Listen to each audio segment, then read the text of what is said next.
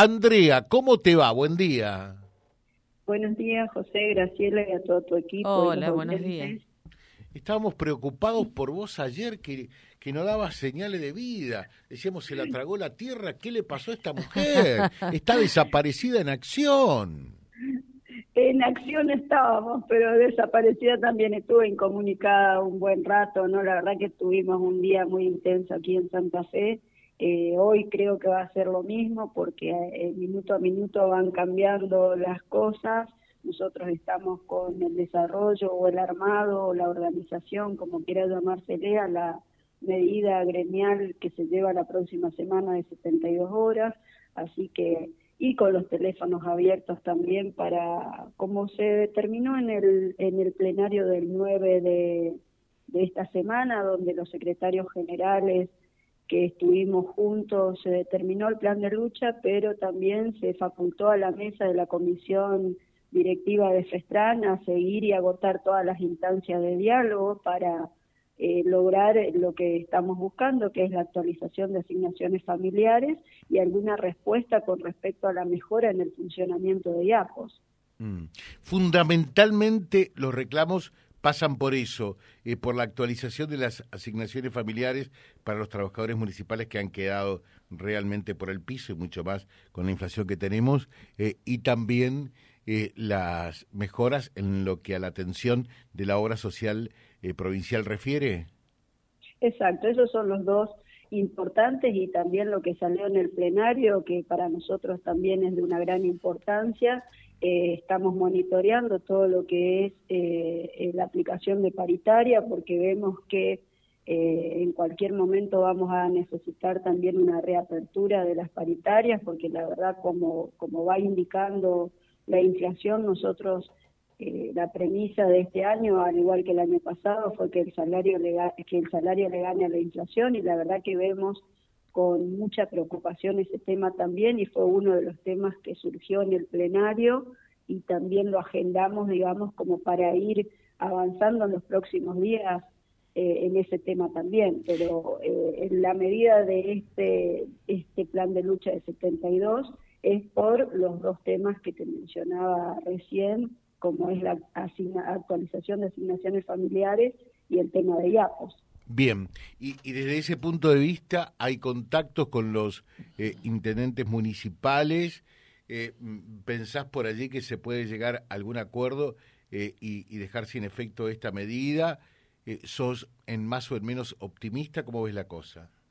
Mira, en el día de ayer hubo muchos llamados de parte de intendentes y presidentes comunales a los cuales nosotros les hemos contestado a todo lo mismo, que se conforme a la mesa y que venga con una propuesta concreta. Nosotros hemos pedido una actualización de un monto que sea igualitario para todos los hijos de los trabajadores municipales de la provincia. No queremos montos escalonados como se han ofrecido en otros en otros municipios. Para nosotros no tenemos hijos de primera y de segunda, para nosotros todos nuestros hijos valen lo mismo. A ver, espera un ratito que eh, te interrumpa, perdón, ¿eh? no quiero ser irrespetuoso.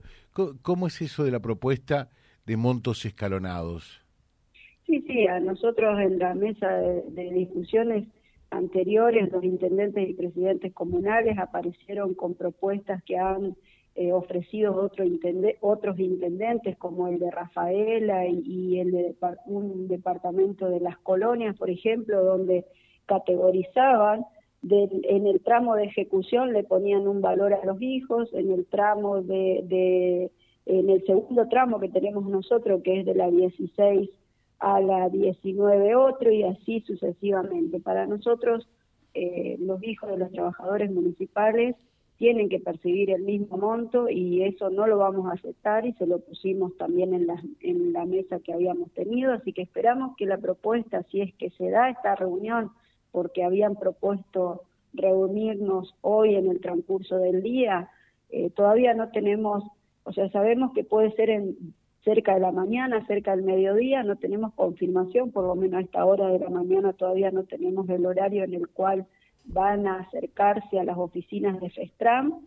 Lo que nosotros sí dejamos claro es que el diálogo siga abierto, pero tiene que haber una propuesta contundente y que satisfaga, digamos, las necesidades y los reclamos que vinimos poniendo en la mesa. Mm. Eso es lo único que puede, digamos, posponer la medida de, fuerza que estamos planificando para la próxima semana. Eh, perfecto. ¿Va a haber hoy una reunión entonces? Mira, eh, todavía formalmente no, no, tenemos, digamos, nada para... Nosotros siempre tenemos confianza, digamos, en que se cumpla la palabra, pero hasta el momento que nosotros no tengamos en la mesa sentado a todos los paritarios, porque se tienen que sentar todos los paritarios, para venir y hacernos una propuesta, vuelvo a decir, que se sienten no quiere decir nada. El tema es que se sienten con una propuesta que contenga los pedidos que nosotros vinimos haciendo en todas las reuniones.